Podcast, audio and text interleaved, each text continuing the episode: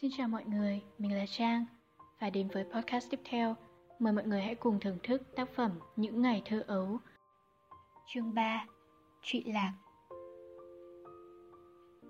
Trừ chiếc tủ tre bằng gỗ gụ Tuy không đẹp nhưng chắc chắn Nhà tôi không còn một đồ vật gì đáng tiền nữa. Tủ áo, trường kỷ, án thư, sập sơn lần lượt bán đi. Cả những đồ đồng và đồ sứ Chậu, mâm, đập bình, bát đĩa.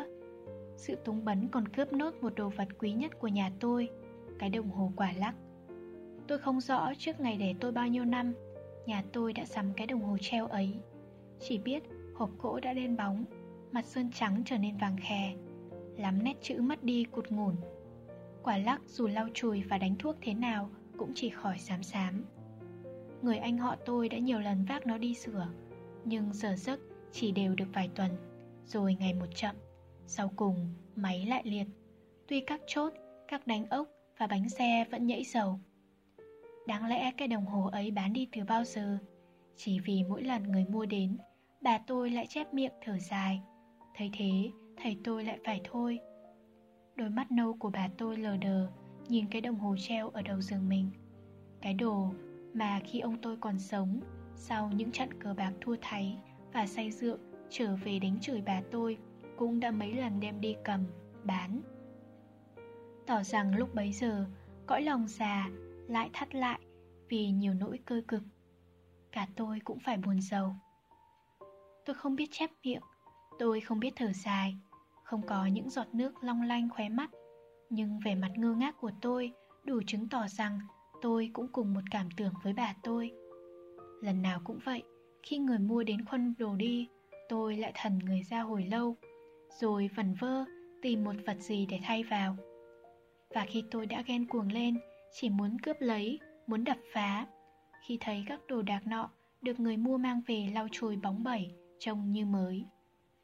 Theo liền với sự nghiện ngập mỗi ngày một nặng và sự ốm yếu rũ rượi của thầy tôi, sự buôn bán của mẹ tôi cũng mỗi ngày một kém mãi. Trên những vòng kê ở chợ, không còn những thúng táo tây khoe màu đỏ thắm hay vàng tươi, những rổ đào vân nam rực rỡ trong màu hoàng yến và lá chắc bách diệp màu xanh đậm. Những lồng cam Hoa Kỳ mọng nước óng ả, những bắp cải nõn nà và những mớ cà rốt, đậu Hà Lan, cần, hẹ, tươi ngon bày từng đống cao chấm bụng. Hoa tai và nhẫn vàng mẹ tôi tháo bán đi lúc nào không rõ. Cái thúng thanh con trước kia hễ tan chợ là đầy xu hào. Nay chỉ hàng ngày láng thoáng mấy đồng hào con và tiền trinh. Lắm bận, chờ mẹ tôi quay đi chỗ khác. Tôi lẻn đến, khẽ nhấc vì buồm lên, định ăn cắp tiền để đi đánh đáo và ăn quà thì chỉ thấy thúng không. Bao nhiêu năm qua, nhưng tôi không thể quên được những buổi chiều hè ấy. Hơn 3 giờ, chợ vẫn còn nhiều hàng đông người mua bán. Mẹ tôi đã cắp thúng, lủi thổi về. Trên bờ đê, dưới những chòm xoan tây lấp loáng hoa đỏ, mẹ tôi mặt dầu dầu, đầu hơi cúi, mắt nhìn như không thấy gì, đi rất chậm. Qua những lớp người dồn dập, huyên náo, trông mẹ tôi sao mà mệt mỏi, buồn thảm. Tâm trí mẹ tôi lúc đó chắc là hoàn toàn tê bút vì những ý nghĩa thấm thía về sự trụy lạc không phương cứu chữa của gia đình. Sự trụy lạc tất nhiên, kết quả của những ép uổng, cố gắng nhẫn nhục, buồn nản và há sinh. Một người cha và một người mẹ tính tình khác nhau, không hiểu biết, không yêu nhau và gần như khinh miệt nhau, mà phải gần gũi nhau trước hai đứa con nhỏ nhờn nhơ ăn chơi và một người mẹ già đã ngoài 80 tuổi. Chỉ còn mỗi cái mê say được sống với những giọt khí huyết của mình, nảy nở. Và sau đây, về châu Chúa thì được đủ các phép lề lối hội thánh và được hưởng đủ mọi sự đóng góp của hàng giáp của nhà thờ. Những đêm lạnh mà dài mà thao thức lo toan, bàn tán, vun đắp cho nhà cho cửa, cho tuổi già, cho con cái là những đêm một người thiếp đi trong khói thuốc viện. Một người thì âm thầm trằn trọc. Người thứ nhất chán ngán như không còn biết sống. Người thứ hai cầm lặng chua xót. Thấy sự sống trong tình thương yêu con vẫn lạnh lẽo thiếu thốn, và cả hai đều thấm thía rằng sẽ dần chết chết vì chán ghét đau đớn. Thầy tôi đã phải ngày ngày lấy tiền của mẹ tôi để mua thuốc viện. Ngày một đồng cân thuốc ba hào, tôi biết lắm, chẳng đủ cho thầy tôi hút nào. Trước kia, thầy tôi chỉ hút 5 hôm hay xẻn lắm được 6 hôm là hết một lạng thuốc. Nhưng giờ thầy tôi chỉ hút có nửa bữa. Từ 9 giờ sáng đến nửa đêm thầy tôi chỉ ra khỏi buồng lúc hai bữa cơm. Nhiều khi ở trong màn giường ngoài nhà lần xong một tràng hạt và đọc hàng trăm kinh rồi mà vẫn còn thấy những tiếng vo ve kéo dài kéo dài bà tôi đã khẽ ho và lên tiếng hỏi thầy tôi. Cậu thằng hồng vẫn còn thức đấy ư? Không thưa mẹ con sắp xong rồi mà sắp xong rồi mà. Bà tôi lấy lại câu nói của thầy tôi, đoạn thở dài. Sự giận dữ của bà tôi đã tới cực điểm, nên bà tôi mới dám hỏi thầy tôi như thế. Từ ngày thầy tôi luôn luôn ho ra máu, thấy mẹ tôi phải lo toan, cáng đáng mọi sự ăn uống trong nhà. Và hỏi câu ấy, bà tôi còn có một dụng ý nhắc nhở một cách khéo cho thầy tôi biết rằng vợ mày nó đã coi thường cả tao lắm đấy. Liệu mà tìm cách chừa bỏ thuốc sái đi thôi. Không, mẹ tôi đâu dám thế. Đời sống của mẹ tôi bao giờ cũng chỉ là cái bóng ngăn của bức tường dày, mãi mãi thần phục ở dưới chân, để rồi sẽ tan xuống đất nếu ánh sáng soi tắt. Và người đàn bà hiền lành dễ cảm động ấy, còn khi nào lòng lại bợn những vết kiêu căng, thù hằn mẹ tôi đã chẳng thờ thẫn nhìn trộm thầy tôi. Khi thầy tôi ngồi ôm ngực, ho từng trận, rồi rũ rượi nhổ. Mẹ tôi cúi mặt xuống, thở dài ư. Và trong đôi mắt lờ đờ của mẹ tôi, đã chẳng nhiều lần long lanh như khóc. Một hôm, mẹ tôi dắt em quế tôi lên hà nội, bảo đi thăm mấy nhà chị em và nhân tiện vay họ tiền để một phần trả nợ một phần làm vốn dọn hàng. Trước khi đi, mẹ tôi đóng chữ mấy ngày gạo và để đủ tiền thuốc cho thầy tôi hút một tuần lễ. Mẹ tôi cũng không quên dúi cho tôi một hào để ăn quà dần. Sáng hôm cắp thúng ra tàu, mẹ tôi đứng ngoài cửa buồng xin phép thầy tôi và cúi đầu chờ thầy tôi trả lời. Nhưng thầy tôi làm thinh hồi lâu mới đáp. Giọng nói vẫn thản nhiên như của một người xa lạ hơn một tuần lễ rồi mà mẹ tôi và em gái tôi cũng chưa thấy về. Nhiều khi ra bến tàu đón, chờ những chuyến tàu đến sau cùng, khách lên hết, quét tàu rửa bong rồi tôi mới chịu thôi.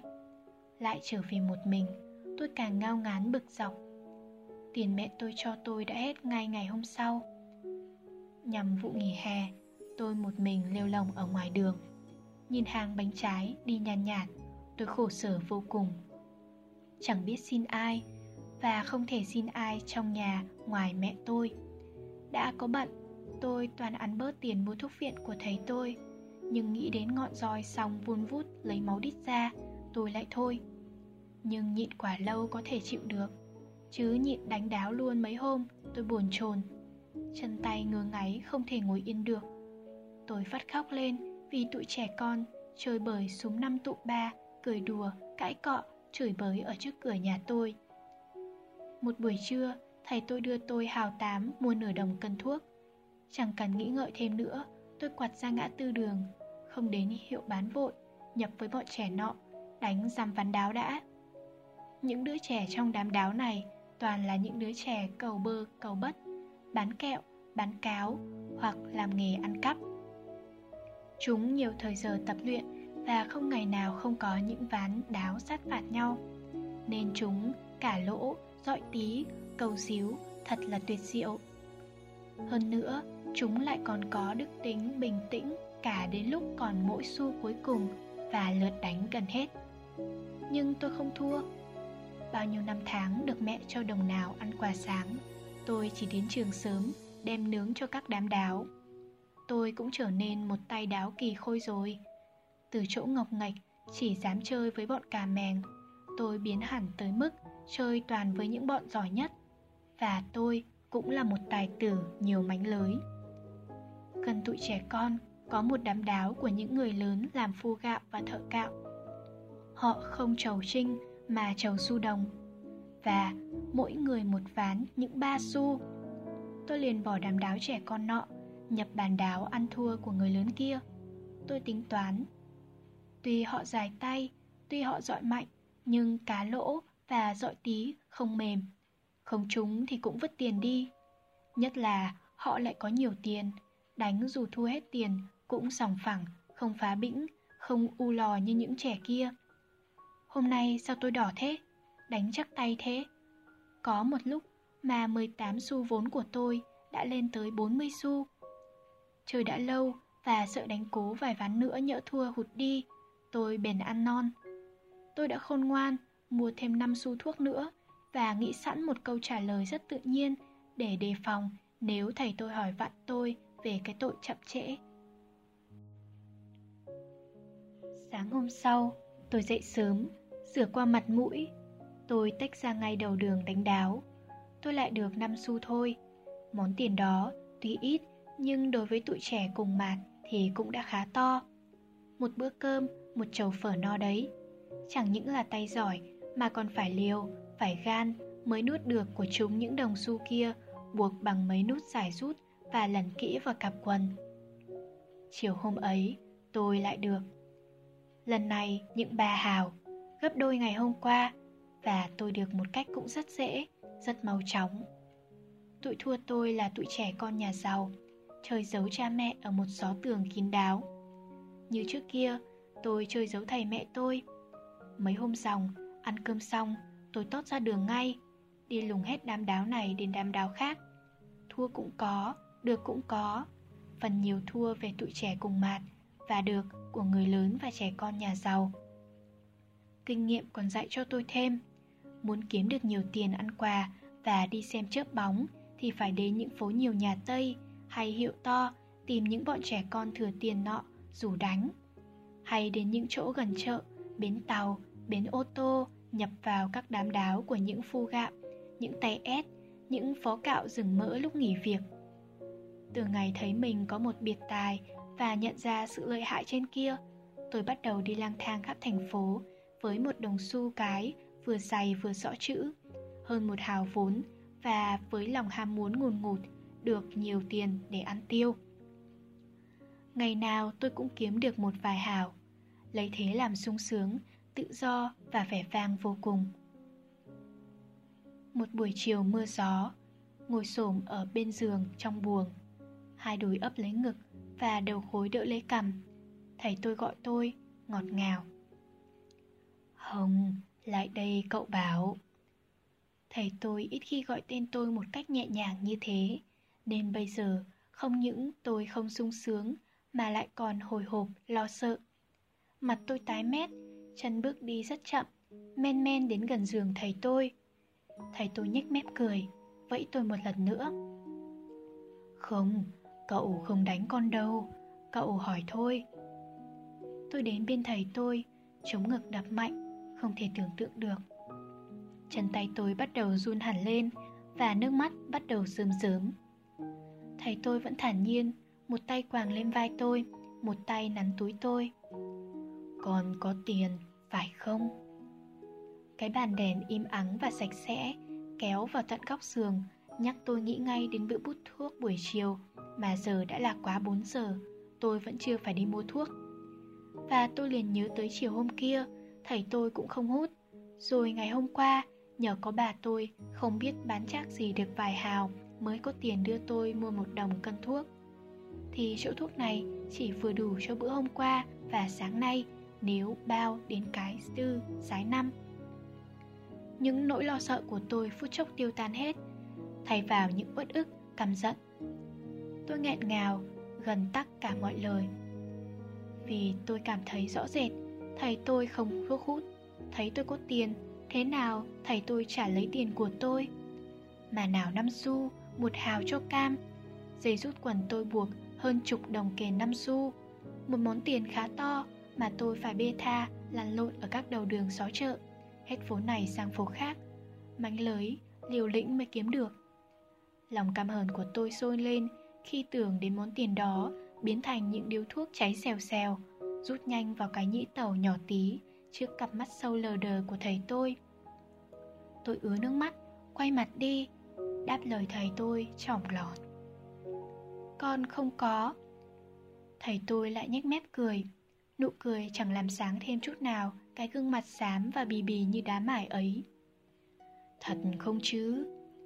Nói đoạn, thầy tôi lần vào cặp quần tôi. Tôi có rúm người lại, kêu thất thanh. Cậu bỏ con ra, con lại cậu. Thật con không có mà. Thầy tôi trừng mắt quát. Im! Và kéo người tôi lại. Tôi trực cỡ tay thầy tôi, nhưng thấy hai lòng trắng mắt của thầy tôi như sắp bật ra ngoài và những hơi thở nóng hổi ở miệng thầy tôi cố mím lại mà không được, cứ hắt vào mặt tôi. Tôi đành phải đứng yên. Thầy tôi lần ra sau lưng tôi rồi thọc vào trong túi quần để tìm cọc tiền giấu đi.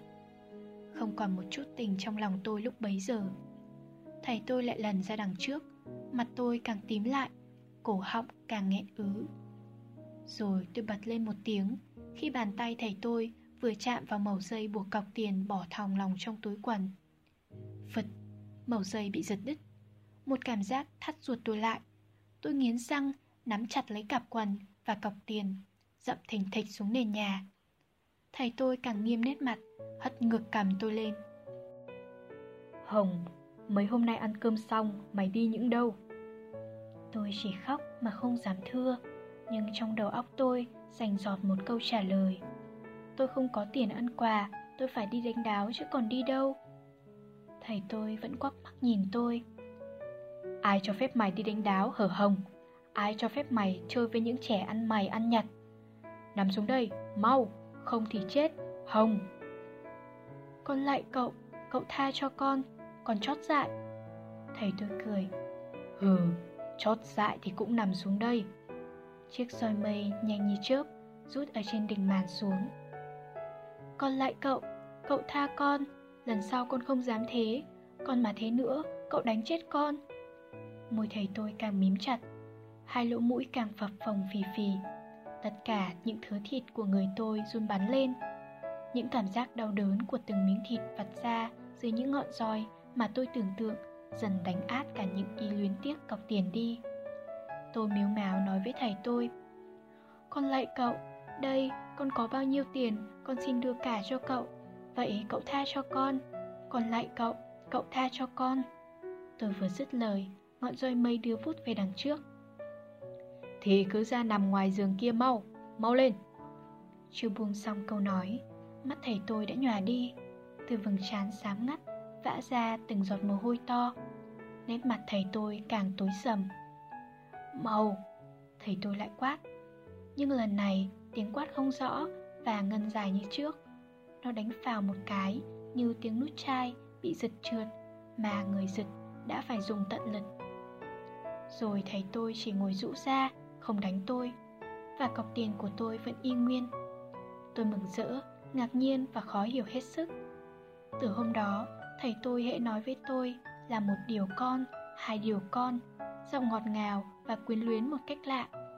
Và thầy tôi luôn luôn nhìn tôi, đôi mắt vẫn mỏi mệt lờ đờ, thỉnh thoảng lại còn cười với tôi. Nhưng nụ cười trống tàn quá trên cặp môi nhợt nhạt.